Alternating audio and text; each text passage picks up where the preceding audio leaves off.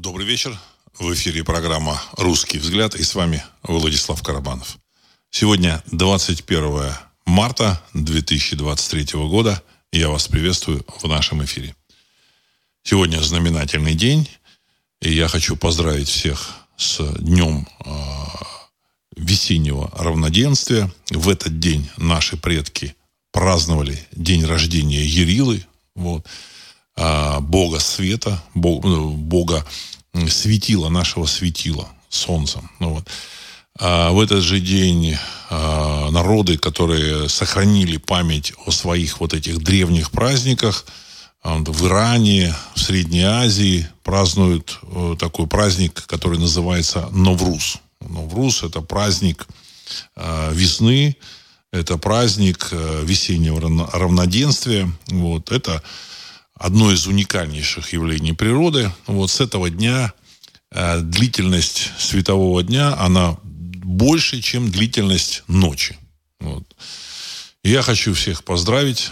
Я хочу, чтобы э, с, в этом году, новом году, в древности, ну не то, что в древности, до Петра Первого, это был э, 21 марта, был днем Нового года э, на Руси. Ну, то есть, поэтому я хочу всех поздравить с Новым годом, с традиционным праздником. То есть, есть у нас такой астрономический праздник 21 декабря, э, календарный праздник 1 э, января и вот такой вот э, религиозно-эзотерический праздник, это 21 марта. Вот.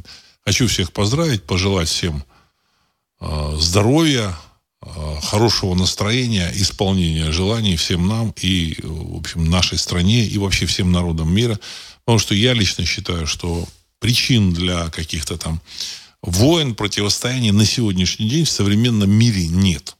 То, что происходит, это все э, задумано и инспирировано небольшими, ничтожными группками людей, которые, в принципе, пытаются удержать свою власть.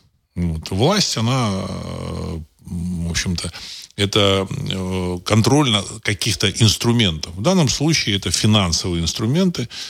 И эти финансовые инструменты, которыми э, как бы вот эта группа, глобальная группа кукловодов управляла, в данном случае там имеется в виду доллар, этот финансовый инструмент у них уже ускользает, он исчезает из рук. Он ну, не то, что выпадает, он просто исчезает, растворяется. Вот.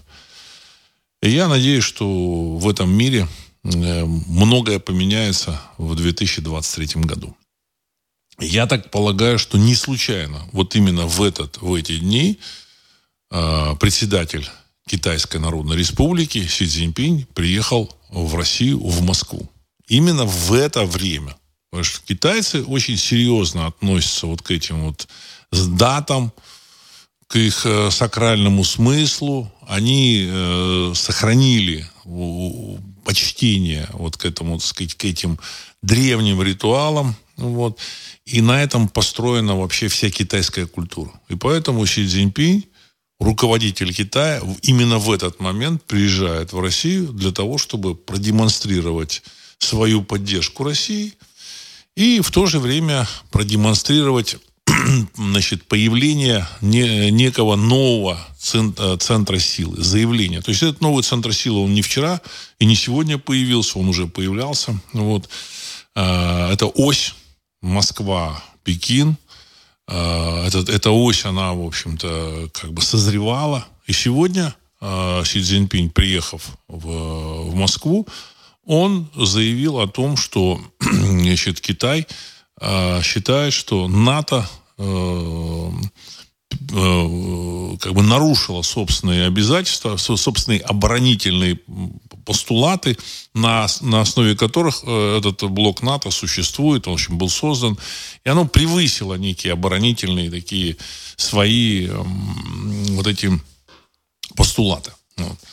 Ну, тем самым э, такой форме Китай высказал свое отношение к, той, к тем событиям, которые происходят на территории 404. Э, ну, какие-то слова я в, своих, в своем э, в стриме мне приходится заменять для того, чтобы, ну, на всякий случай, для того, чтобы использовать какие-то синонимы, для того, чтобы искусственный интеллект которые там модерируют э, э, стримы, вот, различные видеоматериалы, чтобы искусственный интеллект, в общем-то, э, пропускал через свой фильтр вот эти вот, значит, э,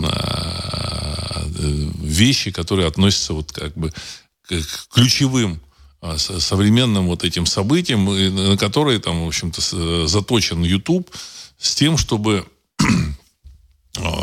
блокировать то, что не нравится глобальным каким-то их заказчикам YouTube.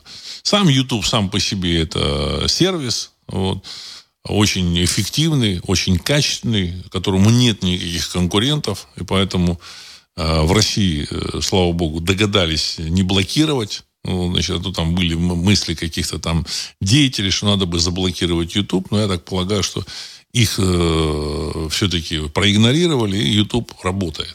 И, в общем-то, с помощью YouTube происходит обмен мнениями.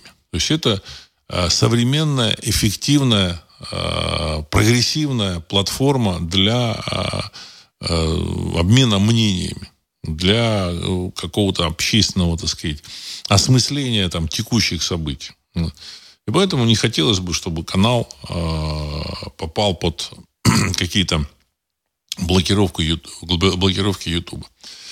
Ну и в самом начале я уже сказал, что, что сам, самым главным событием в мире является это визит Си Цзиньпиня, э, председателя Китайской Народной Республики, в Москву. О чем, о чем, о чем он, он приехал говорить? Зачем он приехал говорить? Ну, во-первых, это традиционное такое уважение к, некий, к некой десятилетней дате с момента его прихода во власть в Китае. То есть ровно 10 лет назад он первый раз был избран на, на должность председателя КНР. Он приехал, его первый визит был в Москву. Тем самым э, Китай показал, что главным союзником и главным э, центром его э, внешнеполитического, так сказать, внешнеполитической ориентации является Москва – и вот в этот момент начали строить какие-то взаимоотношения. Спустя 10 лет председатель КНР опять приехал в Москву подтвердить вот эту, так сказать, свою линию. Вот. О чем они говорили, о чем они должны были говорить. Здесь уже э, не важно, что они хотели, не хотели. На самом деле, если они э, в Китае и в России, в общем, поняли, что нужно строить свой мир, в этом случае они должны говорить, в первую очередь, о э, финансовой системе, о каком-то, значит, там своем рынке, вот, значит, и правила этого рынка разрабатывать. Э, и все, что связано вот с этим, значит, вот с этим, э, с этим комплексом вопросов. То есть о передвижении граждан, там, о визовой системе, э, о там, транспорте и так далее и тому подобное. Насчет транспорта. Вот, значит, но если вы там сейчас слышали, да, вот по телевидению там некоторые политологи ну, говорили о том, что, вы знаете, я слышал, что э, были силы, которые пытались э, как, каким-то образом э, в общем-то, не позволить э, ввести в строй вот эти новые магистрали связи России с Китаем. Вот. Здесь я хочу рассказать, что я, в общем-то, знаю такого человека, который работал на одной из таких строек, вот там таких, ну, важных, там какой-то мост он строил, участвовал в строительстве моста. И он говорит, что раз, значит, э, в какой-то момент на это строительство, он уже там, там такой серьезный мост, там, не, не знаю, там, через что там, ну, детали там, не знаю. Вот. А приехали люди, и далее руководителю, привезли руководителю строительства 10 миллионов э, рублей. Это было примерно 9, 10 э, лет назад. 10 миллионов рублей. Значит, положили ему на капот машины там в пакеты, в пакете и сказали, так, слушай, там вот, вот мы тебе положили 10 миллионов. Ну. Твоя задача задержать строительство на полгода. Как ты это сделаешь, это твое дело. Ну, вот тебе деньги дали, и ты пойми, что ты не можешь от них отказаться. Вот. Ну, это, да, значит, ну, мы знаем, кто, где твоя семья, мы все знаем о тебе. В общем-то, ты должен э, сделать так, как мы тебе говорим. Мы уехали. А человек созвал там своих, так сказать, подчиненных и сказал, знаете, вот приехали какие-то люди, я их вообще первый раз в жизни вижу. Вот. Но, судя по всему, они серьезные, так сказать, товарищи, вот положили деньги. Вот. И что, что делать? Ну, не знаю, значит, этот человек, который там рассказывал, он говорит, я, я не знаю, что там дальше произошло, но действительно стройка встала на полгода. Понимаете? И поэтому э, препятствия, палки в колеса, вот э, строительство магистралей, соединяющих Россию с Китаем, значит, создание нового шелкового, современного шелкового пути, эти палки э, активно кто-то там, в, в общем-то, вставлял. Вот. И сейчас, э, тем не менее, тем не менее, сейчас вот этот шелковый путь, он, в общем-то, э, будет э, строиться. Он уже есть там какая-то железнодорожная магистраль, мост через Амур, который строили там 10 лет или там 12 лет. И все так очень сильно удивлялись, что что, за, что такое, в общем-то, мост, там, там китайская дорога то есть, к этому мосту, которая подводилась, она была построена там за, за год или за два года. А вот этот мост там какой-то 10 лет строился. 10, а может даже 20. То есть вот какая-то такая цифра звучала. И все так удивлялись эти. А почему так долго? Видите, как вот русские не могут строить. На самом деле русские э, строить, я думаю, что могут. Но э, определенные силы в этом мире категорически не хотели, э, чтобы появился новый шелковый путь из Китая через Россию. И в Россию. Это тут две задачи. Это шелковый путь и в Россию, и через Россию. В «Бояре», э, который был написан около там, 15 лет назад, вот, значит, там как раз говорится о том, что новая Россия, она, в общем-то, построит вот этот шелковый путь, и этот шелковый путь станет, станет одним из геополитических, геостратегических проектов новой России. И сейчас, я так полагаю, что Россия э, в той или иной степени вступает вот, вот, в эту эпоху. В эту эпоху. Значит, вот этот мост введен. Мост этот введен через реку Амур буквально там три или четыре месяца назад. То есть, в общем-то, в Москве, видимо, сообразили, что нужно прилагать какие-то усилия. Приложили эти усилия, мост введен. На самом деле еще масса проблем существует. Существует масса э, сил, вот, причем вообще не внутри России, а скорее всего, так сказать, из-за рубежа, которые хотели бы, в общем-то, вбить клинья вот в, это, в этот путь. Не позволить, вот, чтобы этот путь э, в Россию через Россию вообще появился. Потому что он ломает некую логистику и вообще, так сказать, не только там транспортную логистику, но он ломает этот путь и геополитическую логистику. Понимаете? Э, это меняет вообще весь расклад э, на, в геополитике в глобальной. Ну, потому что в современном мире, ну, до последнего периода, э, главную роль играли, лидирующую роль играли англосаксонские страны, Англия и США, которые, в принципе, в принципе опирались в своем контроле мира э, контролем над э, морскими путями. Значит, дело в том, что хочет кто-то или не хочет кто-то, но американский флот и британский флот, ну, вместе с, с британским флотом, вместе с контролем там каких-то элит, каких-то, так сказать, э, структур, каких-то там связей, они э, де-факто контролируют до сих пор морские пути. До сих пор. Ну, вот. Э, строительство там кораблей, э, значит, э, движение по каким-то морским путям. Ну, не, не в полной мере, конечно, но тем не менее. И на этом основано их влияние в мире.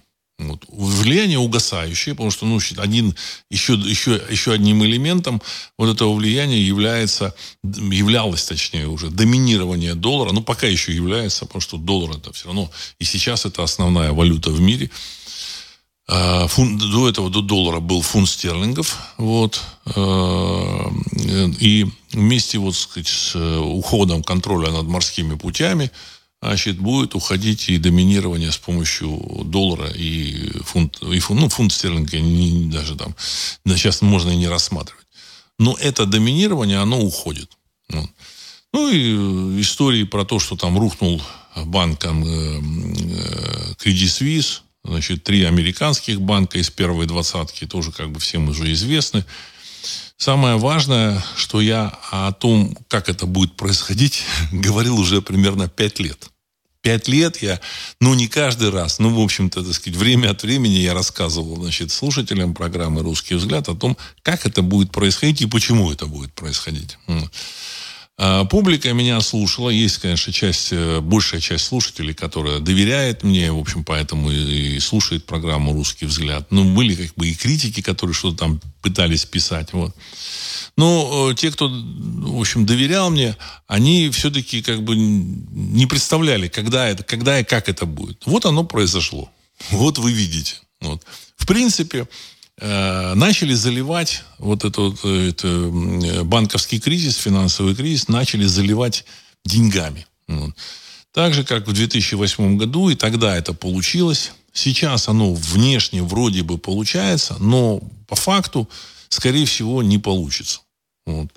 Что там будет дальше, как это будет дальше, у гигантское количество факторов, связанных, я говорю, что чем-то с психологией, с экономикой, с появлением вот этого нового пути из Китая в, через Россию в ту же самую Европу.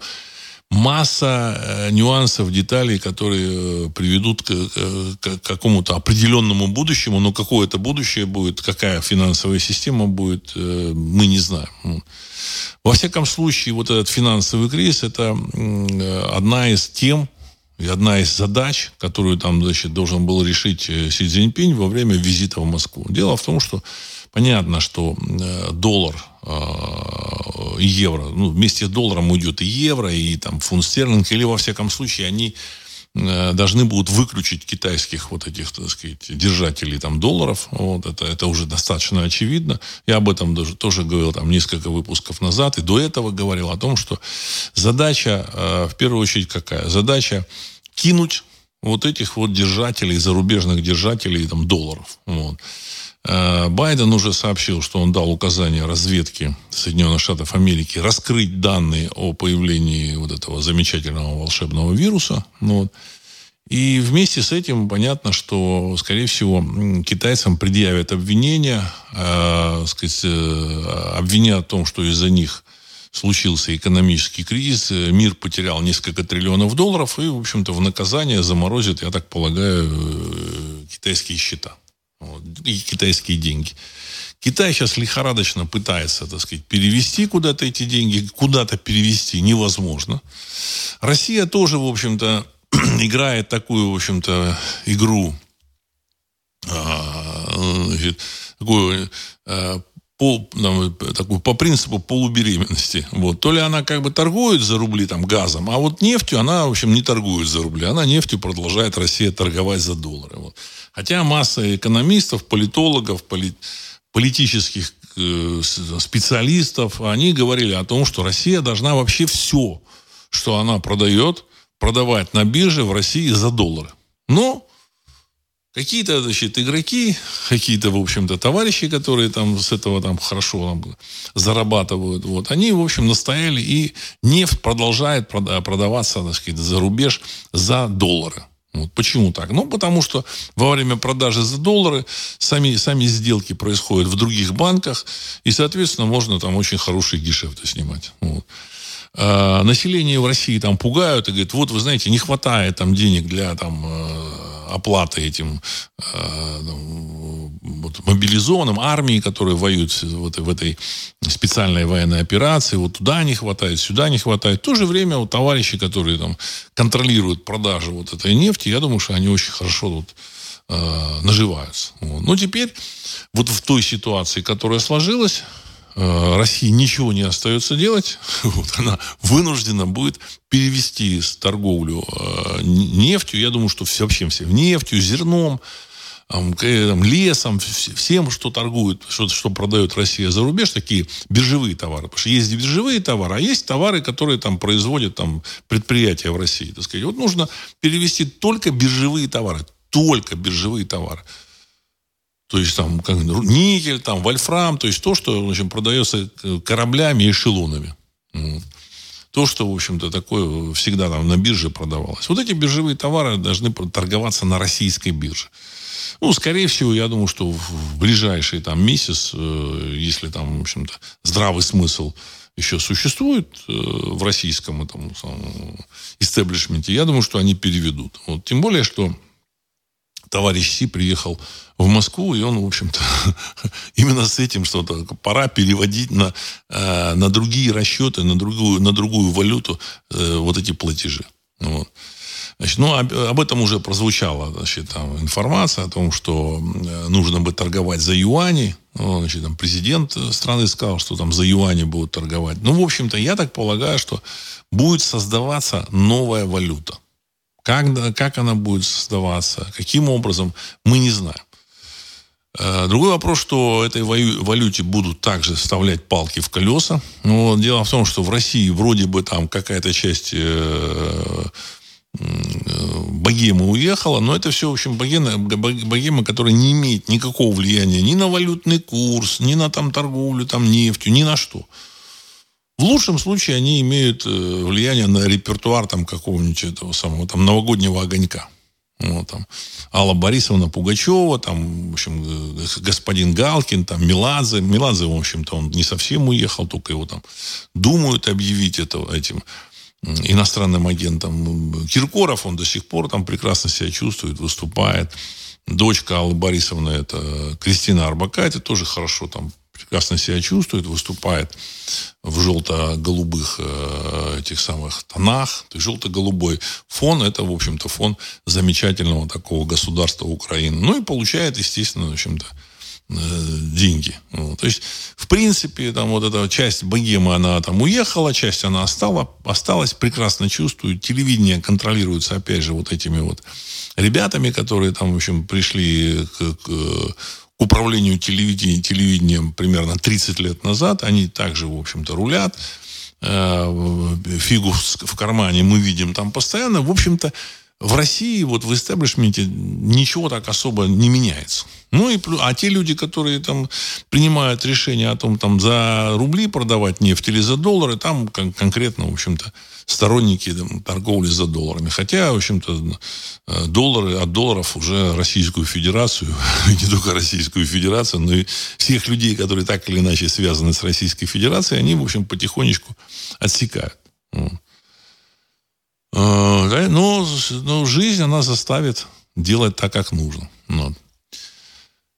Э, давайте я сейчас зачитаю ваши вопросы, потому что мне так проще. Значит, так. Э, Сергей 1956. Сегодня Трамп заявил, что США стала страной, потерявшей лидерство в мире. Она не задает стандарты в мире, а сама живет по чужим стандартам. Это то, о чем вы говорили все последнее время. Прогнозы начинают сбываться. Конец цитаты. Спасибо, Сергей. Э, в общем-то, э, в глобальном мире, вот в, в глобальных вот этих финансов, когда там речь идет о десятках триллионов долларов, вот, так сказать, сотнях триллионов долларов. События, они не происходят одномоментно. Нельзя там подписать бумагу или там сделать ошибочное какое-то решение там на уровне ФРС США или там руководство США и там, чтобы там сразу все поменялось. Нет, это такие события на, в таких масштабах имеют очень э, серьезную инерцию. То есть сделали они там 10 лет назад, или даже 20 лет назад, а инерционные процессы еще, в общем-то, развиваются, еще, так сказать, Америка продолжает оставаться лидером, тем более это действительно, значит, там прогрессивная страна, там много сделано полезного, все. Но то, что э, сделано за эти 20 лет, оно, в принципе, в общем-то, э, путь Америки Э, вы, они выбрали такое, что Америка должна, в общем-то, была уйти с, э, с лидирующих позиций. Ну и плюс молодые страны, более активные, они, в общем, тоже чему-то учатся. Ну, там тоже самый Иран, там, Э, над которым там, значит, в, 40, э, в 41 кажется, году в Иран вошли значит, советские войска и британские, британские войска. Оккупировали просто так, на раз-два. Хотя в Иране там э, симпатии были гитлеровскому режиму, но тем не менее никто там особого сопротивления не оказал и не мог оказать. То есть эта страна была с отсталым населением, с отсталой там, политической системой, все, так сказать. Вот.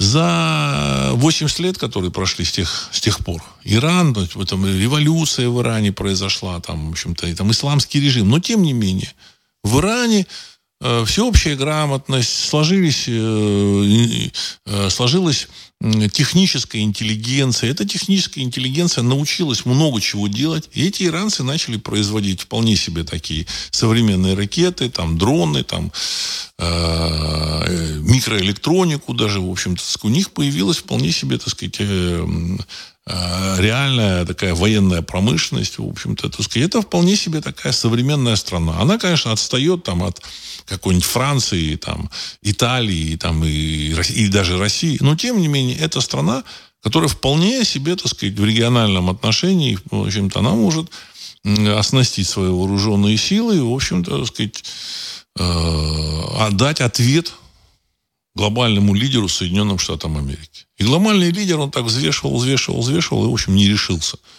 нападать на Иран. Не решился он не потому, что, в общем-то, Э, его там, его там решение было продиктовано там, вопросами там, гуманизма еще, или еще чего-то. Но они как бы поняли, что Иран обладает технологиями, э, которые могут нанести так сказать, серьезный ущерб и американцам, и их союзникам. В данном случае Израиль. Поэтому, в общем-то, взвешивали, взвешивали, отказались. То есть мир поменялся. Россия тоже поменялась. То есть 30 лет назад Э, Россия, это, так сказать, э, глоба, громадный осколок бывшего Советского Союза, страна, которая не могла накормить собственное население, э, с вороватым этим, так сказать, партаппаратом во главе, э, сказать, ныне он тоже, как бы, сказать, наследники партаппарата. Но тогда, тем, тем не менее, они были и вороватые, и еще, еще мешали другим жить и работать. Ну, так сказать, это основной такой показатель был вот этого осколка Советского Союза. Они, в общем-то, так сказать, в нищей стране, они что-то там рассказывали про социальные этого завоевания, про всякую подобную хрень. Вот. Благодаря их работе, ну, в кавычках, вот этих вот партаппарата, вот этих партийцев, они задержали, конечно, развитие Совет... Э, России, задержали на какой-то период, но, тем не менее, спустя 30 лет Россия уже стала, так сказать, другой страной. Выросло новое поколение людей, которые умеют работать, хотят работать. Ну, значит, появилось. Не то, чтобы все там появились. Не то, чтобы все хотят работать и умеют. Нет. Но появились люди, которые хотят, умеют работать. И которые начали значит, производить продукцию, которая э, отвечает каким-то мировым стандартам.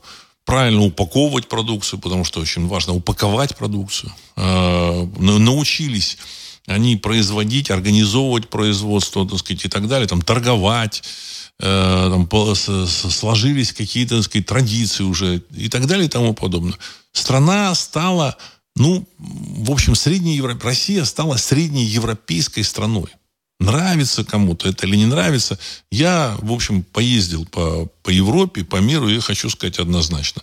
Она средняя, Россия, средняя европейская страна, в чем-то она э, уступает лидирующим там, европейским странам, а в чем-то превосходит а в чем-то превосходит. Дело в том, что я, я лично считаю, что э, количество пассионарных людей в России значительно выше, чем э, в европейских странах.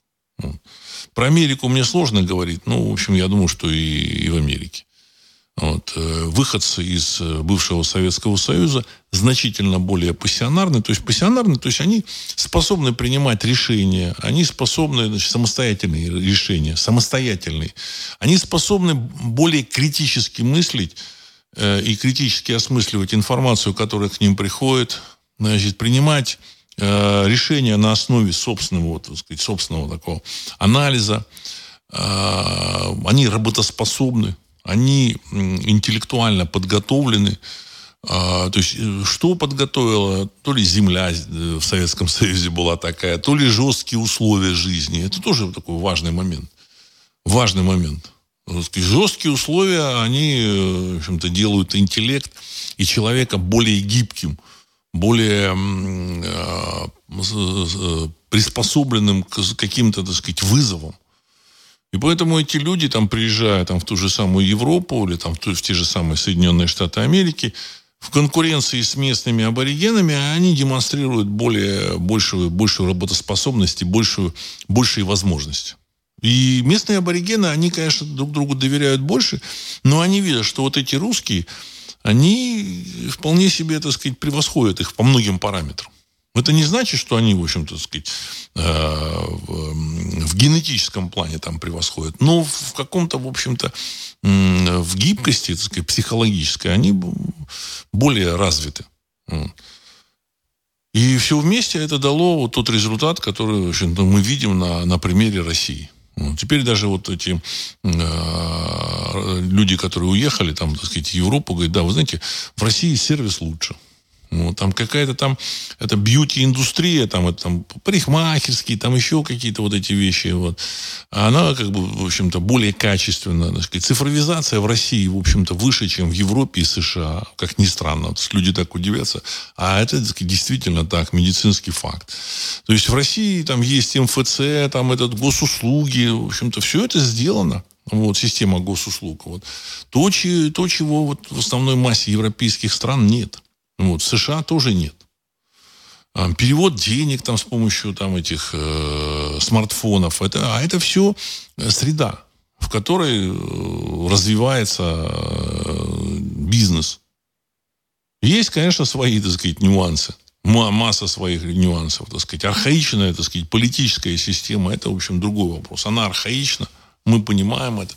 Но, с другой стороны, э, тот вариант так называемой демократии, который там рассказывают про демократию, он как бы...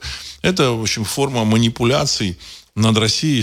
Если бы, значит, здесь была бы э, использована вот эта модель так называемой демократии, конечно, значит, э, наши, так сказать, партнеры западные, американские, значит, зная, как это все работает, они прекрасно бы все оседлали, всю эту демократию, все, в общем-то, Э, России уже бы не было. Мы это точно знаем. Ее бы уже разложили там на 10 частей. Ну, и все. И никакой России бы не было. Так что мир, он сейчас э, находится на, как, на, на, на, на этапе перемен. Вот. Ну и плюс, самое главное, финансовая система Запада, она, в общем-то, значит, э, находится в состоянии банкротства. Оно не, не то, что вот оно, оно условно, условно говоря, в предбанкротном состоянии, но в принципе это банкротство уже де-факто состоялось. Оно как бы еще не легализовано, потому что ну, у политических кругов, у правящих кругов есть масса механизмов задержать вот эту легализацию, задержать. Они как бы успешно задерживают уже на три года вот это, вот это признание банкротства пытаются оттянуть время. То есть во Франции вот, значит, там э, изменили пенсионный возраст. Значит, был 62, э, стал 64 года. Вот. А, значит, это все, значит, ну, как бы товарищи там это комментируют и говорят, там, политологи всякие, ну, вот это наступление на права трудящихся и так далее и тому подобное. На самом деле, в общем-то, э, это вынужденная мера того же самого Макрона и его правительства. Дело в том, что этим пенсионерам нужно платить пенсию. И оплатить пенсию неоткуда. Деньги потрачены. Понимаете?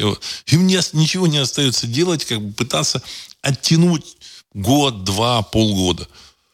И они э, значит, приняли такое решение. Хорошо, там парламент, э, они выяснили, что парламент французский не, не примет вот это изменение этого срока, не, э, на голосование, на голосование изменение этого срока не пройдет. Тогда они решили обойти парламент. То есть э, это сделано, ну, я не знаю, насколько конституционным или неконституционным путем, я не знаю. Но факт тот, что они это сделать вынуждены. Вынуждены. Понимаете? Сказать людям, что денег нет, они не могут. Потому что, значит, э, в этой ситуации банкир вот этого банка, который там уже, так сказать, там сыпется, он не может сказать, что нет денег. Так же, как вот Геращенко в свое время, в свое время, там вот перед 98 годом, когда вот дефолт России был, я просто помню, он там за два месяца выступал и говорил, вы знаете, у нас очень крепкий рубль. Вообще, надо держать длинные позиции в рублях. Что такое длинные позиции? Это значит, ну, как бы э, он там положил в банк надолго эти рубли, там под какие-то проценты, вот. Ну, и через там месяц или полтора, кажется, вот как-то так вот, э, дефолт, и рубль рухнул в 4 раза. На 400%. А с другой стороны, Геращенко не мог ничего сказать другого. Причем его там, я помню, нахваливали, там, значит, средства массовой информации, там его там Геракл называли, Геракл, там, вот он такой вот такой великий банкир. То же самое там в Америке Джанет Йеллен, министр финансов, она была председателем Федеральной резервной системы ФРС США там, вот. И она вот тоже там на прошлой неделе сказала, что наша финансовая система как никогда крепка, надежна. Что она может сказать? И там упрекают. Нет, она неправду говорит. Ребята, а что она может сказать? Понимаете? Что система ненадежна? Нет, конечно. Она и так без, без ее слов валится. Если она скажет, что ненадежна, то на следующий день все обвалится. Она, ее за это, в общем-то, накажут. Поэтому э, значит, они как бы там, пытаются решить вопрос, пытаются вырулить, но вырулить не удастся. Потому что смысл простой. Я много раз говорил, значит, в чем смысл всей этой вот, так сказать, замечательной операции. Просто люди работали, продавали, создавали какую-то продукцию, продавали ее, получали за эту продукцию какие-то, в общем-то, обязательства, вот, аккредитивы под названием доллары – вот. Значит, и они могли что-то, сказать, купить на эти доллары или прям, прям там тут же обменять. Но они шли в банк и клали себе, так сказать, на черный день, на будущее, там, в рост или еще куда-то. А эти деньги, значит, вместо того, чтобы лежать в банке, их э, банкиры и правительство, американское, европейские правительства, они замечательно тратили, в том числе и пенсии. Человеку говорили, ты работаешь, вот сейчас, 25 или там, 20 процентов ты откладываешь там, или 15 процентов пенсионный фонд. И все замечательно, ты когда пойдешь на пенсию, эти деньги ты будешь тратить. Эти деньги потрачены. Потому что пенсионные фонды, они держали деньги в этих же банках, в этом же Силикон Вэлли, там э, первый там федеральный банк, э, и остальные там банки. Это те банки, которые просто вот, ну, потонули, просто они уже, так сказать, оставили, оставили там этот Силикон Вэлли, там у него там было, э, депозитов было на 220 миллиардов этих долларов. А насколько там вот стало известно, значит, активов осталось у них 2 миллиарда долларов. То есть 99% они куда-то куда профукали. И так везде, так со всеми банками. Так со всеми банками. Можно там напечатать деньги, залить. Но публика уже поняла, что там держать деньги ненадежно. В общем-то, так сказать, на самом деле все это держание день, денег в банке, это все кидалово в чистом виде. То есть ты берешь кладешь деньги, так сказать, за свою продукцию в банк или за свой труд в банк. А потом тебя, так сказать, э, эти деньги, значит, либо обнулят, либо еще что-то придумывают. И ты, в общем, человек ничего не получит. И бесплатно люди не захотят работать. Так же, как вот Россия. Она тоже же продавала там нефть, газ и клала вот эти, так сказать, замечательные доллары Э, куда-то там в какие-то европейские, американские банки. А потом им сказали, так, стоп, мы ваши деньги заморозили. Что это такое? Это означает, что Россия поставляла там, в общем-то, э, сотни миллионов тонн э, газа, значит, сотни миллиардов кубометров, сотни миллионов тонн нефти, сотни миллиардов кубометров газа бесплатно. Это, конечно, хорошо там с, с точки зрения там, стремление к коммунизму, к социализму и всякой вот подобной хрени. Но в, ре, в реальности, в общем-то, так сказать, Россия поставляла, поставила бесплатно, а кто-то этим воспользовался бесплатно. Знаете, здесь э, движение, значит, э, двустороннее.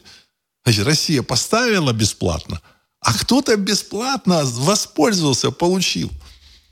Ну, конечно, молодцы, ребята, нужно снять перед ними шляпу. Ну, в общем-то, лавочка закрылась. Закрылась. И сейчас э, процесс, он пойдет независимо от э, желания там Джанет Йеллен, Макрона, Байдена, еще каких-то людей. Вот. Э, мы должны это понимать. Мы должны это понимать. Может быть, они, как бы, так сказать, там каким-то образом спасут доллар от, э, если они отсекут там то же самое, там, китайских этих там держателей этих долларов, там, каких-нибудь саудовских, там, еще каких-то там, не знаю. Я думаю, что вряд ли. Смысл, понимаете, даже не в цене доллара. Мне тут спрашивают, а какая будет цена доллара? Смысл, так сказать, не в том, что какая будет цена. Мы вообще не знаем ничего. Мы вообще не знаем, куда это вырулит. вырулит. Важно, что утрачено самое серьезное вот в этом деле – доверие к этому доллару. Когда человек брал эту, эти доллары, у него там где-то они лежали, и он понимал, что эти доллары он э, всегда сможет их как-то отоварить, э, обвернуть, значит, на, на что-то там поменять. Есть он как бы думал, там, в чем ему хранить, в рублях или в долларах, э, вот, или там в юанях или в долларах. Естественно, в долларах. Ну, как бы ни у кого даже в мыслях другого, другой мысли не было. В долларах. 100, там, 200 лет, ну, там, не 200, а 100 лет доллар, он, в общем, так сказать, ничего с ним не случилось, и сейчас не случится. Мне тут писали тоже всякие деятели. Вы знаете, Владислав, вы говорите ерунду. С долларом ничего не случится. Ну, ваше право. Ваше право. Значит, процесс запущен.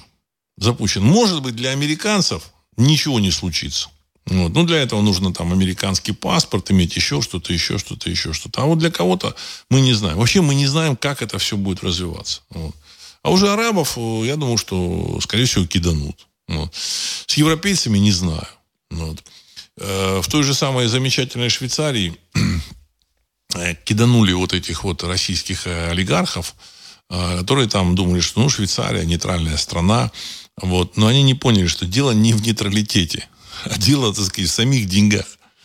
Значит, соблазн у, какой, у этих вот замечательных гнобиков забрать эти деньги под видом санкций это, в общем-то, такой серьезный соблазн. Хм. Сказать, ребята, вы знаете, тут санкции, вот, и теперь, в общем-то, мы деньги вам не можем отдать. Но вопрос не в санкциях, а вопрос именно в деньгах.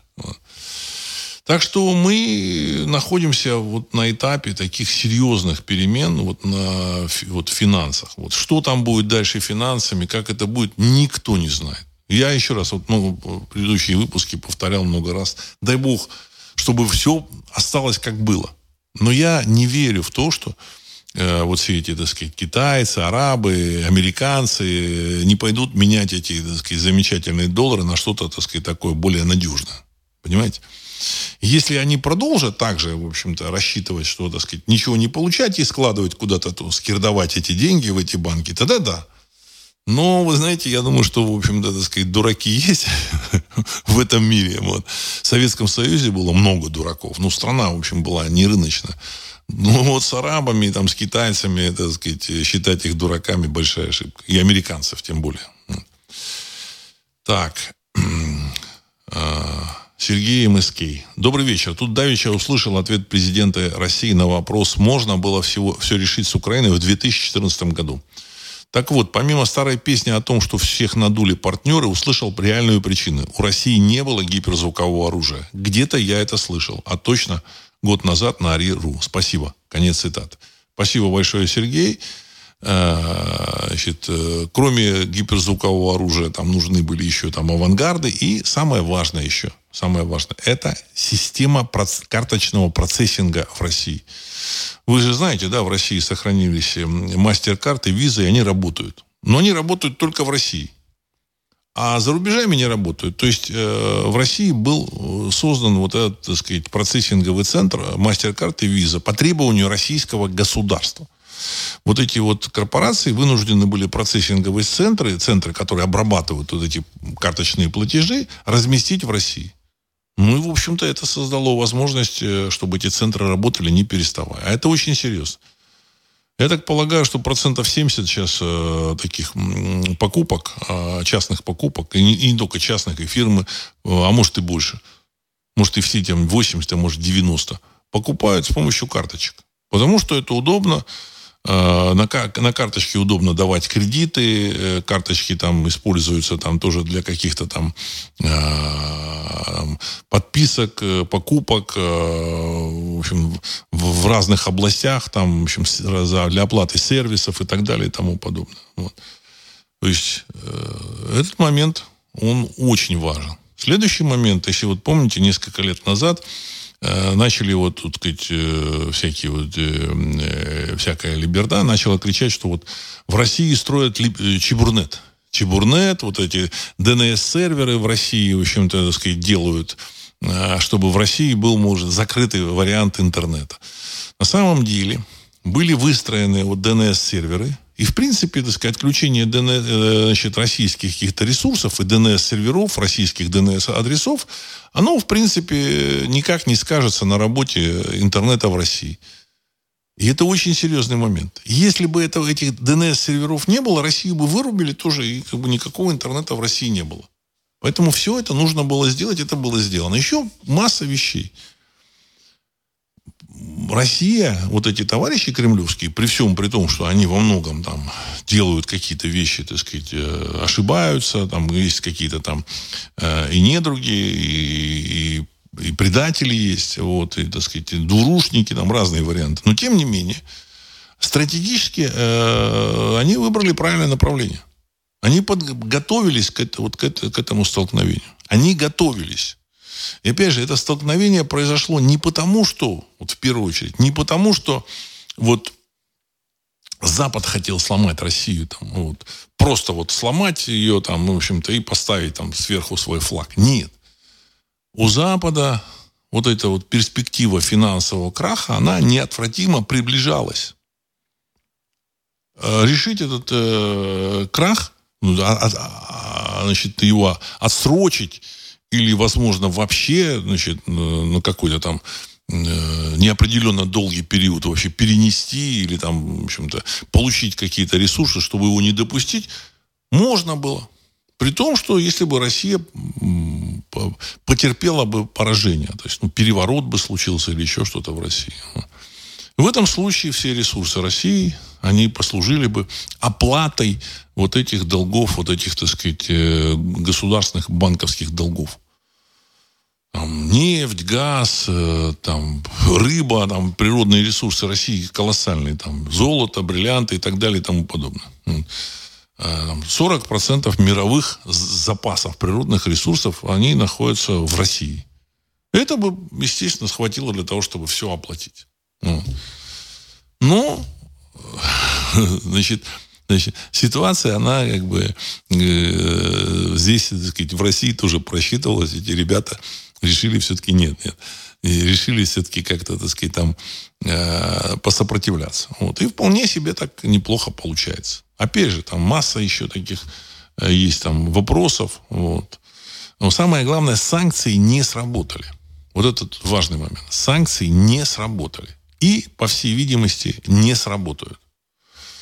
Э, западные вот эти вот игроки, может быть, не главные кукловоды. Я сказал о том, что, возможно, вот эти американские кукловоды главные куда-то слиняли.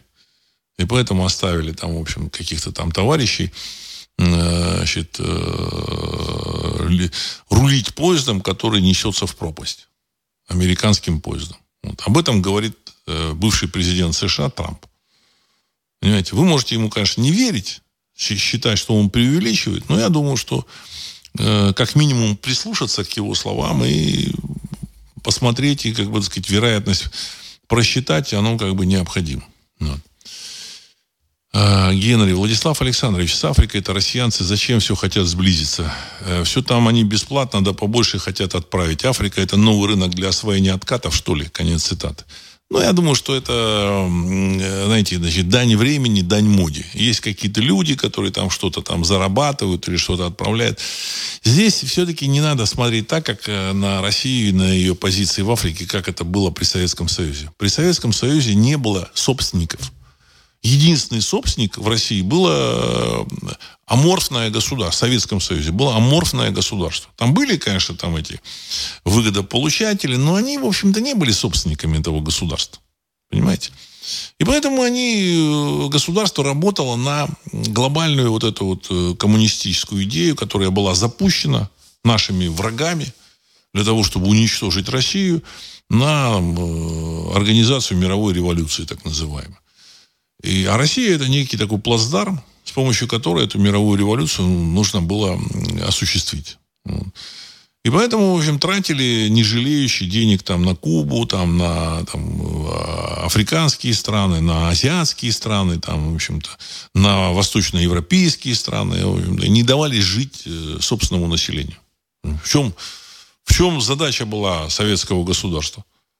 Сделать нового человека, советского человека, лишить его национальности, лишить его, в общем-то, желания иметь собственность какую-то, лишить его вообще значит, каких-то там, каких-то потребностей, чтобы у него, в общем, возникали эти потребности.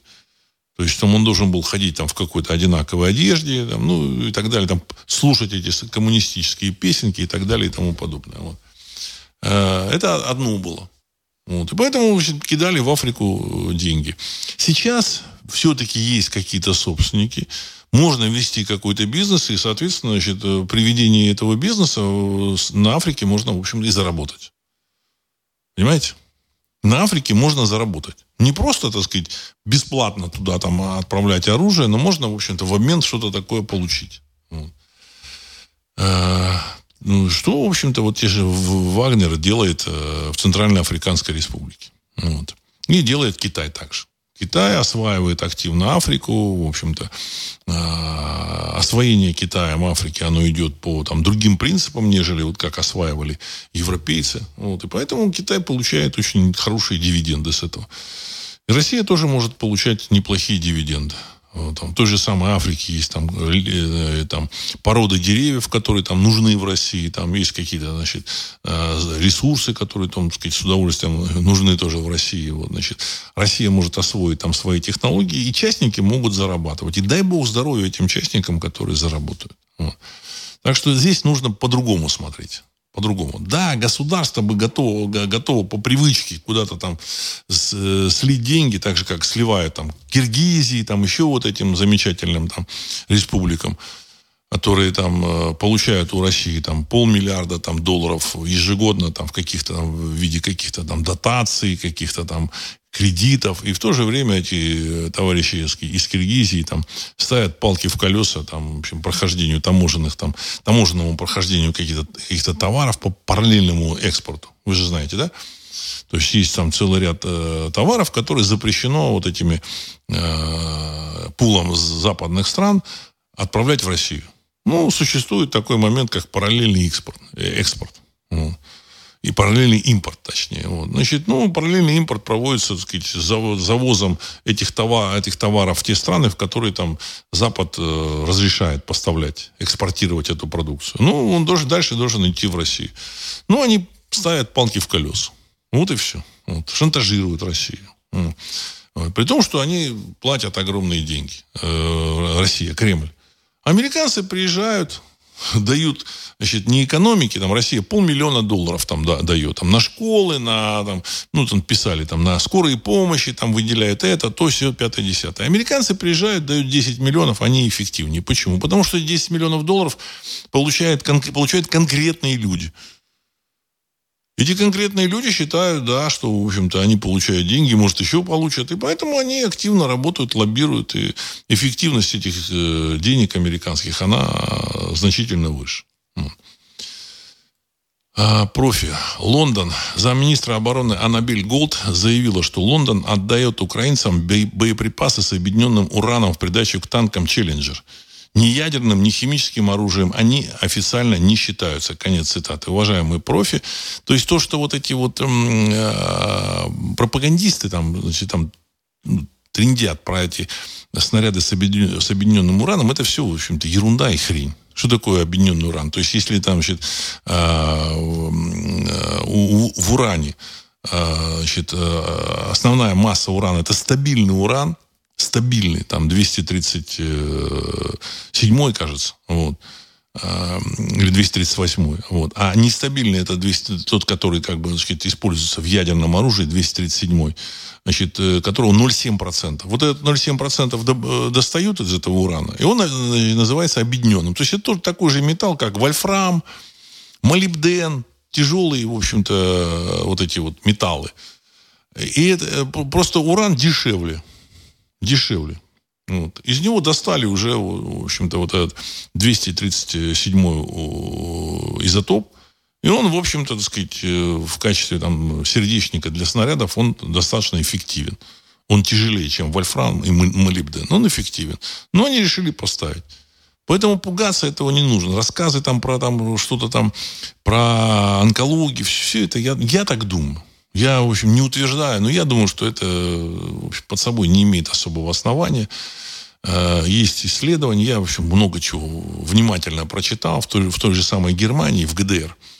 Э, добывали уран для э, советских первых ядерных бомб до, там, до начала 60-х, до середины там, 60-х годов добывали в Германии. Вот. В восточной части Германии на границе с, с Чехией. Вот. И на самом деле там э, шахты э, с высоким содержанием урана, добывали его, никто там не заболел, там долгожителей полным-полно среди этих горняков-то, никаких проблем нет. Поэтому, а там, там еще 237 там 238 уран, как, 237 точнее, уран там, в общем-то, в этих залежах, в, этой, в руде там был. Значит, на самом деле э, есть вещи, которые ну, не нужно преувеличивать. Поэтому спокойнее к этому относитесь. То есть этот э, объединенный уран это просто металл. Вот. Алекс, прокомментируйте, пожалуйста, зачем нужен этот шелковый путь в Европу, которая, как утверждается, загибается экономически, питать ее экологически, экологическое нутро ресурсами Китая и России. Конец цитаты. Уважаемый Алекс, э, вся эта кампания Буза продлится, может быть, 2003 год, может быть, там 2004 год, может, 2005 год. Ну, вот я думаю, что через какое-то время все это, в общем, закончится. А, финансовая система на Западе, она в той или так или иначе, она рухнет. Потому что деньги, которые как бы они э, потратили, растринкали деньги людей, которые доверили эти деньги вот этим банкам, этим, этому, этим государствам, а, их э, ну, нужно вернуть, а их вернуть невозможно. Поэтому, в общем-то, сказать, э, весь политический ландшафт в Европе, он изменится чем-то, и вся Европа изменится. И, скорее всего, ЕС не будет. Эм, а покупать товары, производить, обмениваться, они будут отправлять из Европы в Китай, в Россию, из Китая в Европу через Россию. В общем-то, сказать, все это всем нужно. Одно дело, когда там корабль, он, допустим, из Шанхая идет, если не ошибаюсь, там я смотрел, там 30-45 э, дней. Потом он там перегружается на поезд, и дальше уже там идет там в центр Европы. Ну, 40 дней идет корабль. А поездом, в общем-то, если так э, не сильно торопиться, но и не задерживать его, он может дойти за 7-8, максимум 10 дней. Разница в 4 раза. А э, время это деньги. Соответственно, вы там сегодня заказали там продукцию. Знаете, вот сейчас в Китае кто-то заказывает там какую-то там продукцию. Ну, вот, или там станок какой-нибудь. И время доставки там 45 там дней. Или там 50 дней. Вот. А, значит, 50 дней, да, там, ну, там, или там сезонную какую-нибудь одежду, куртки сезонные, 50 дней. Пока вы там заказали, пока оно придет, уже, значит, зима закончится. А если оно будет идти 10 дней, так сказать, оно придет вовремя. Понимаете? Значит, это э, сказывается на торговле, на эффективности торговли. Поэтому вот этот шелковый путь, он будет востребован. Понятно, что по нему там не будут возить там уголь, значит, там, хлопок какой-нибудь. Вот, ну, такие вот э, продукты, которые там возят там навалом кораблями. Вот, там 100 тысяч тонн угля. Ну, зачем на, на, на, на поезде, там можно кораблем. Там не горит. Или там еще там хлопок, ну, еще там масса товаров. А товары как подороже, там, там электроника, одежда – да, там, мебель даже, она, в принципе, так сказать, прекрасно пойдет там, поездом. Поэтому это, это очень сильно усилит э, возможности торговли, развития, скажется на развитии торговли, на, на массе вещей. Там, или там запчасти какие-то, там, или там какие-то там станки, какие-то там генераторы, какие ну, поездом всяко удобнее и быстрее. Время – это деньги, как известно, понимаете? Вот. Так, Вальтер Аваков, Москва. Владислав, здравия. Выданный ордер на арест президента России, ядерной державы, одной, одной из основателей ООН, это фактически полный отказ от правил разделения мира по Ялте 1945. Ялте 1945. То есть старый мировой порядок теперь точно закончился. И это предупреждение всем руководителям остальных стран. Вот теперь у России руки точно развязаны. Конец цитаты. Уважаемый Вальтер, вы совершенно правы. Но опять же, те же самые американцы, те же самые европейцы сделали это не от хорошей жизни. Им нужно любой ценой увести население от э, вот этих вот финансовых вот э, вопросов, вот, от, от того, чтобы озаботиться финансами.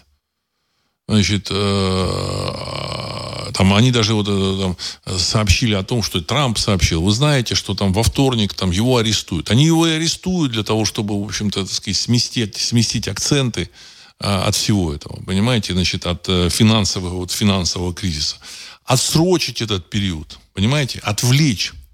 Для них это самое важное. Отвлечь людей от э, вопросов э, вот, финансового краха. Вот. И они будут готовы идти на все, что угодно. В данном случае вот взяли такое заявление, что все, мы тут порвали с Россией. Это все истерика, связанная не с Россией, а связанная с их собственными проблемами. Понимаете? А, так, Ангелина, добрый вечер. Что касается бьюти в Европе, просто примитив. Живу здесь с 1999 года. Да, в больших городах есть сервис, как в Москве, а в городах от полумиллиона уже колхоз. А чем глубже, тем хуже. Украинские девушки здесь в шоке, бью, в шоке бьюти. Или от бьюти. Еда в России очень вкусная. Была и сравнила в прошлом году. Конец цитаты. Ангелина, значит, я ценю то, что, в общем-то, вы как бы, смотрите на вещи реально. Это, это реальность. Потому что Европа, она, конечно, и Америка перешла на э, вот пластиковую пищу, она как бы не сразу, но постепенно перешла. Ну, вот у меня вот люди, которые там ездили в Америку, значит, и были э, в таком известном, так сказать, там, крутом городе США, Лас-Вегасе, в общем-то, и вот, значит, их впечатление. Вы знаете, говорит, что э, э, огурец и клубника были одного вкуса. То есть разницы никакого, никакого во вкусе. Клубника и огурец. То есть пластиковая пища. Конечно, там есть. Конечно, там есть VIP э, еда. Но она доступна, там, я не знаю, нескольким процентам. Нескольким процентам. И она стоит э, таких заоблачных денег. Поэтому те же самые немцы, я просто знаю, там, когда приезжают там, в Россию, они, в общем-то, так сказать, там, ходят там, по всяким этим, так сказать, местам, там, там шашлычным всяким, и наедаются, отъедаются, в общем, и, и чувствуют, в общем-то, от этой еды вот просто кайф, вкус. Покупают там сыры российские, там, французы. Французы покупают российские сыры там головками, там по, по 8, по 10 килограммов головка там. Есть кавказские сыры, там они, в общем-то, феноменальные. Потому что, ну, к сожалению, там, в общем, пластик э, заменил нормальную значит, еду, и причем это было э, установлено стандартами там, ЕС. В Америке тоже там свои стандарты. Причем в ЕС вы, вам запрещено, там в Германии запрещено там выращивать на приусадебном участке там, помидоры, огурцы даже для себя. Не все в это верят, не все это знают. Там, в, в Болгарии там тоже запрещено, но там все, это, все, что, все, что угодно можно в принципе сделать. А в Германии запрещено. Понятно, что там, в общем-то, может, так не охотятся за этими людьми, но, в принципе, если захотят, то и увидят, то, в общем, могут и наказать, оштрафовать. Вот. Теперь такой еще вопрос. Почему а, российская армия не двигается? Эти, один из, тоже вот такой вопрос. Почему вот она как бы не двигается тут, а, значит, видимо, там не может там продвинуться вперед. Я, знаете, так сказать, анализировал. Есть, я думаю, что есть еще один такой важный момент того, что российская армия стоит на этих позициях. Дело в том, что если российская армия дойдет до западной границы, как требуют, ну, такие ура-патриоты, и, в общем-то, и я думаю, что многим хотелось бы этого, чтобы, в общем-то, единая Россия, вот такая, надо сказать, обра- обратно, надо сказать, э, появилась, в общем-то, вот, и воспряла. Вот. Но здесь существует такой важный момент, кто будет восстанавливать, кормить и восстанавливать вот эту вот территорию, так сказать, которая де-факто разрушена там этими Кравчуком, Кучмой, Ющенко, Януковичем, так сказать, и вот сейчас последним вот этим вот деятелем. Кто будет вот это восстанавливать, кормить и восстанавливать? Не только от, во... от военных действий, а вообще вот, так сказать, эту разруху, которая за 30 лет там, в общем-то, сложилась. Вот. 20 миллионов там сейчас живет на территории 404, вот, который подконтрольна Киеву. 10-11 миллионов уехало. Но, в общем-то, если Россия дойдет до западной границы, эти 10 миллионов приедут обратно туда. Потому что в Европе там делать нечего. Это уже все поняли. Я просто знаю людей, мне рассказывали, что вот уехали там, проклиная, так сказать, эту э, ватную там рашку и так далее и тому подобное. Значит, потом поехали в Германию, потом поехали в США, и потом в конечном счете вернулись в Россию. В Россию. Понимаете? Не, не вернулись в Россию, а приехали в Россию. Что здесь там какие-то родственники, и понятный язык, и масса, масса вещей. Вот. Эм, поэтому эти 10-11 миллионов, которые убежали, они вернутся. А кто будет восстанавливать эту территорию? В режиме вот этого нынешнем режиме, так сказать, санкций, там этих проблем, это все очень сложно. Это значит э, отрывать деньги от населения России и вкладывать туда. Понимаете? Ну, это, это просто реальность, это математика. Вот, значит, эм, э, я так полагаю, что нужно просто вы, ну, как бы в Кремле решили, что выждать, выждать, чтобы вот эти западные, западные страны наелись вот, э, замечательных вот этих э, украинских беженцев, вот этой, так сказать, поддержки Украины, чтобы они наелись до, до, до, до самых вот этих вот, так сказать, до самого не могу. Вот. А дальше, в общем-то, они сами, так сказать, с песнями пойдут на мир. Вот. Э, значит, и понятно, что э, Запад не хочет восстанавливать. И, значит, если Россия сейчас дойдет до западной границы, Запад помашет рукой и скажет, восстанавливайте сами. А да, я думаю, что вопрос восстановления, он, в общем-то, должен решаться Западом в первую очередь. В первую очередь Западом. Понимаете? Вот. Я так полагаю, что они там взвесят и дадут денег и на восстановление Украины, и на все это, так сказать, они дадут денег. Ну, как-то так должно быть. Вот. Понятно, что никакие санкции вопрос не решили. Значит, обвал э, финансового рынка, э, финансовых, финансовых систем западных, они, в общем-то, заставят их э, принимать решения значит, там, на мир. Ну, в этой ситуации мир должен быть такой, чтобы они тоже восстанавливали территорию 404. Я думаю, что так и будет. Вот. А, Владимир 82. Самая опасная либерда осталась в России. Например, у Кости Бернста в первом, на Первом канале. Конец цитаты. Уважаемый Владимир, я думаю, что вы совершенно правы. вот. И эти люди там еще до сих пор рулят. И поэтому э, патриоты э, России, патриоты русского народа, они, в общем-то, так сказать, не доверяют вот этим, вот, так сказать, э, там, про, политу, пропагандистам, которые там говорят, что да, все, все поменялось. Нет, нет. Пока вот эти ребята рулят на Первом канале, там на Втором канале, на всех остальных каналах, они рулят. Вот. А, в банковской системе вот это вот, так сказать, э, я не знаю, госпожа Набиулина вообще что-то решает, не решает, но она, в общем, не вызывает доверия. Вот пока они рулят, э, доверия нет. Вот. Ну, жизнь заставит поменять мнение там главных э, кремлевских этих игроков, кто там нажимает на кнопки, меняет людей, ну, я думаю, что много чего, так сказать, должно в России тоже измениться. Об этом они говорят, но они ничего не делают. Пока только э, много разговоров. Но я думаю, что сейчас, сейчас будут делать. Э, новый скиф. Не кажется ли вам, уважаемый Владислав, что все правители знают о будущем? Давно его смоделировали и опробовали в Китае. А нам, баранам, не рассказывают, ибо будущее нас не обрадует, и в загон нужный им нас не даст повести. Конец цитаты. Уважаемый скиф, вы задали замечательный и очень интересный вопрос. Э, на эту тему я думал, и я хочу сказать так, что э, точно вот будущее они не знают. Они какие-то реперные точки знают. То, что они эти точки знают, и то, что они как бы их транслируют каким-то каким людям, окружающим их, или с которыми они встречаются, вот главные это кукловоды, э, это, этот факт подтверждает, эм, э, подтверждает заявление Жириновского. Помните, он, так сказать, там говорил, что вы знаете, а Крым, он вернется в Россию. Все, это сто процентов. А вот будет война. Еще массу вещей он сказал, они точно сбылись. И вот я помню, как сейчас он несколько раз сказал, что э, выборов 24 года в США не будет.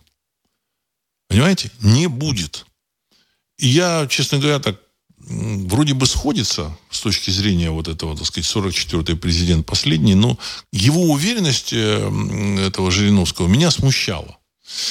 Ну вот сейчас я вот как бы моделируя, как вот э, они как бы видят будущее, я хочу сказать, я думаю, что они знают какие-то реперные точки, но детали того, что, в общем, произойдет, они не знают.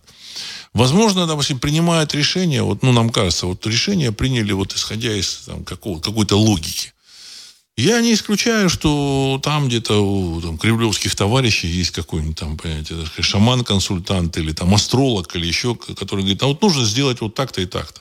Вот. Эм, и они принимают решение не основываясь на логике, основываясь на его, в общем-то, вот этом, так сказать, предощущении. Потому что многие вещи мы видим, что в Кремле не, не совсем даже как бы нам транслируют эту логику.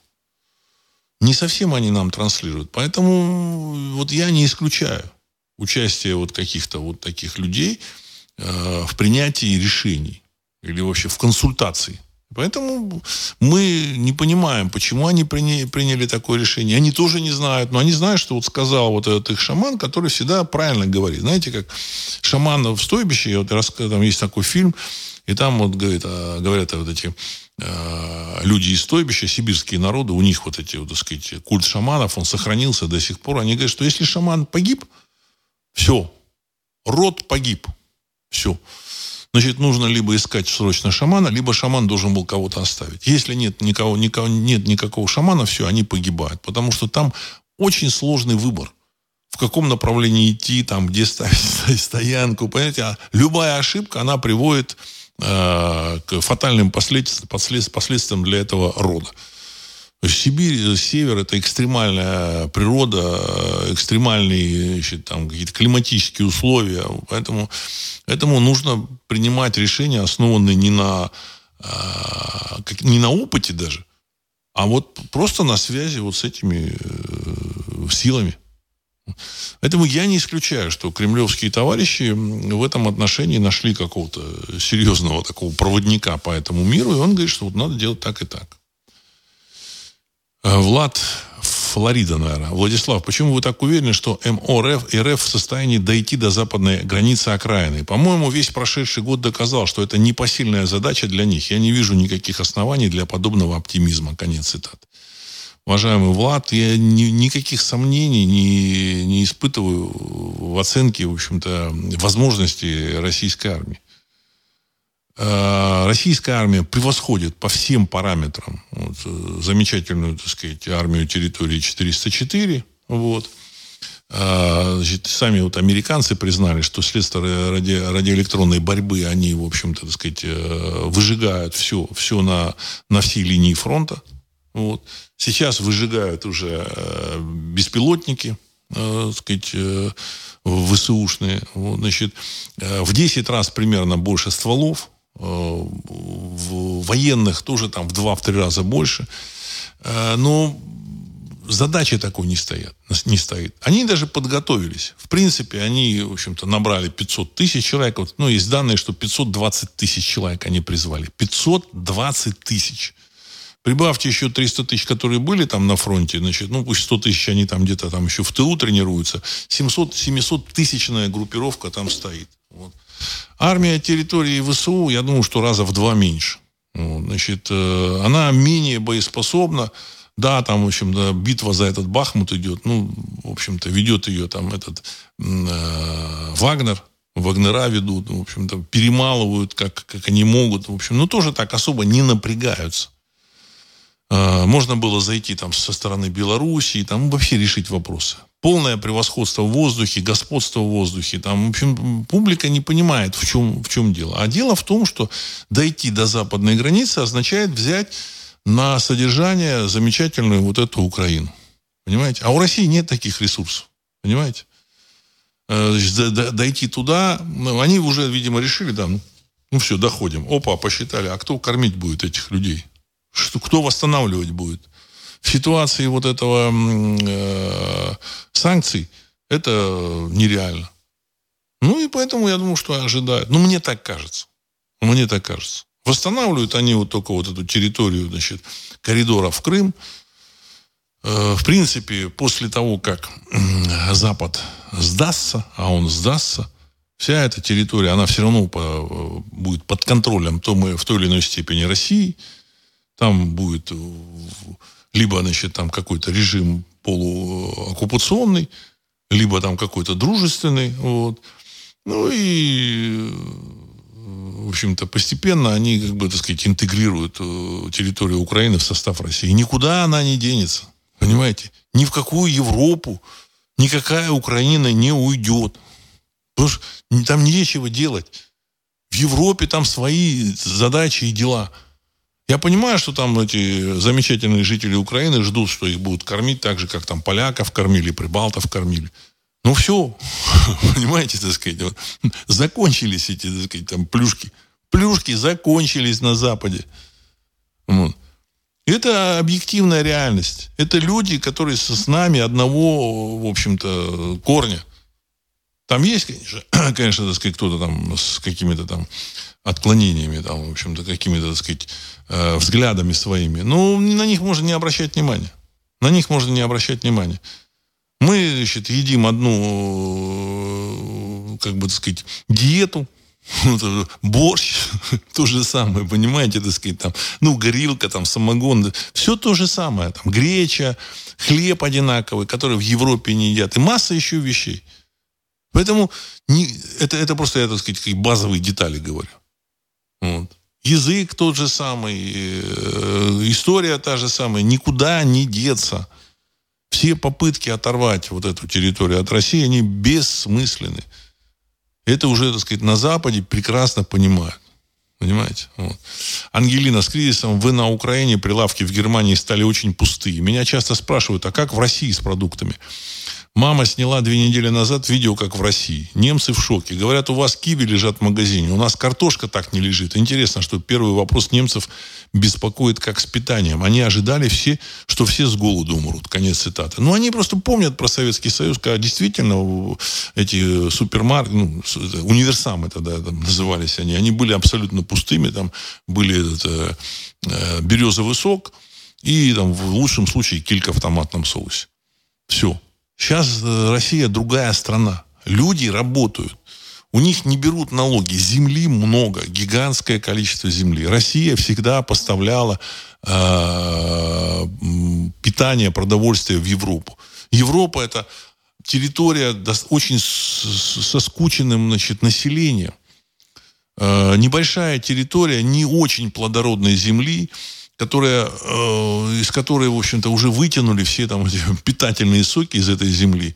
И э, ее это, этой земли мало. Вот.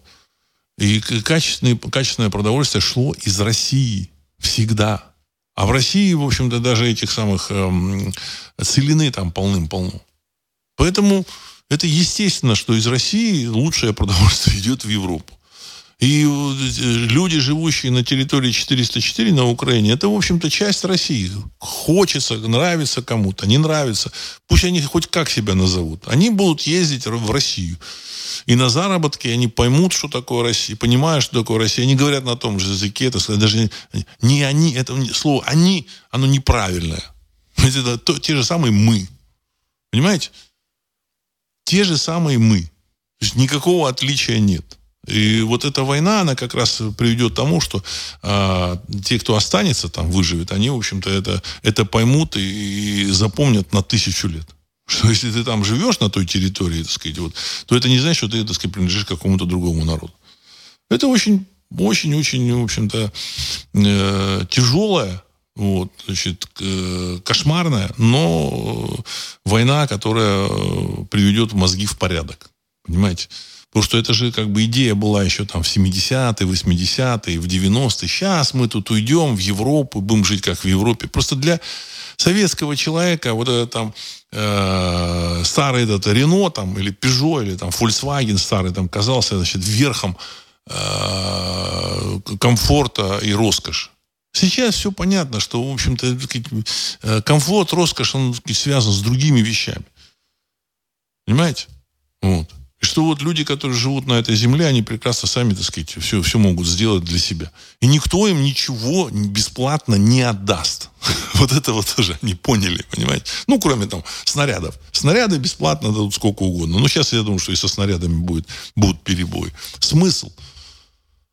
В Америке, когда все это хлопнется, я думаю, что вот, э, вот э, значит, там, кремлевские товарищи, они, в общем, что-то понимали, почему они, там, сказать, э, сейчас решили переждать это, так сказать, событие вот это на линии.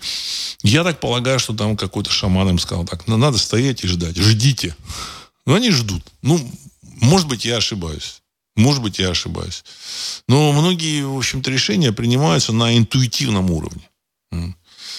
Дай бог, чтобы эта война закончилась, чтобы был мир, потому что смысла вот в этой войне я не вижу никакого. Особенно со стороны вот этой территории 404. За что они там воюют, я не понимаю. И, и они не понимают.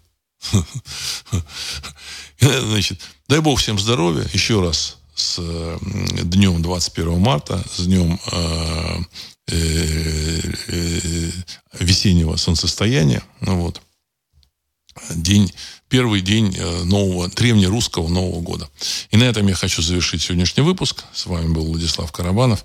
Программа «Русский взгляд». Через несколько секунд композиция «Могучий прилив». Всего доброго.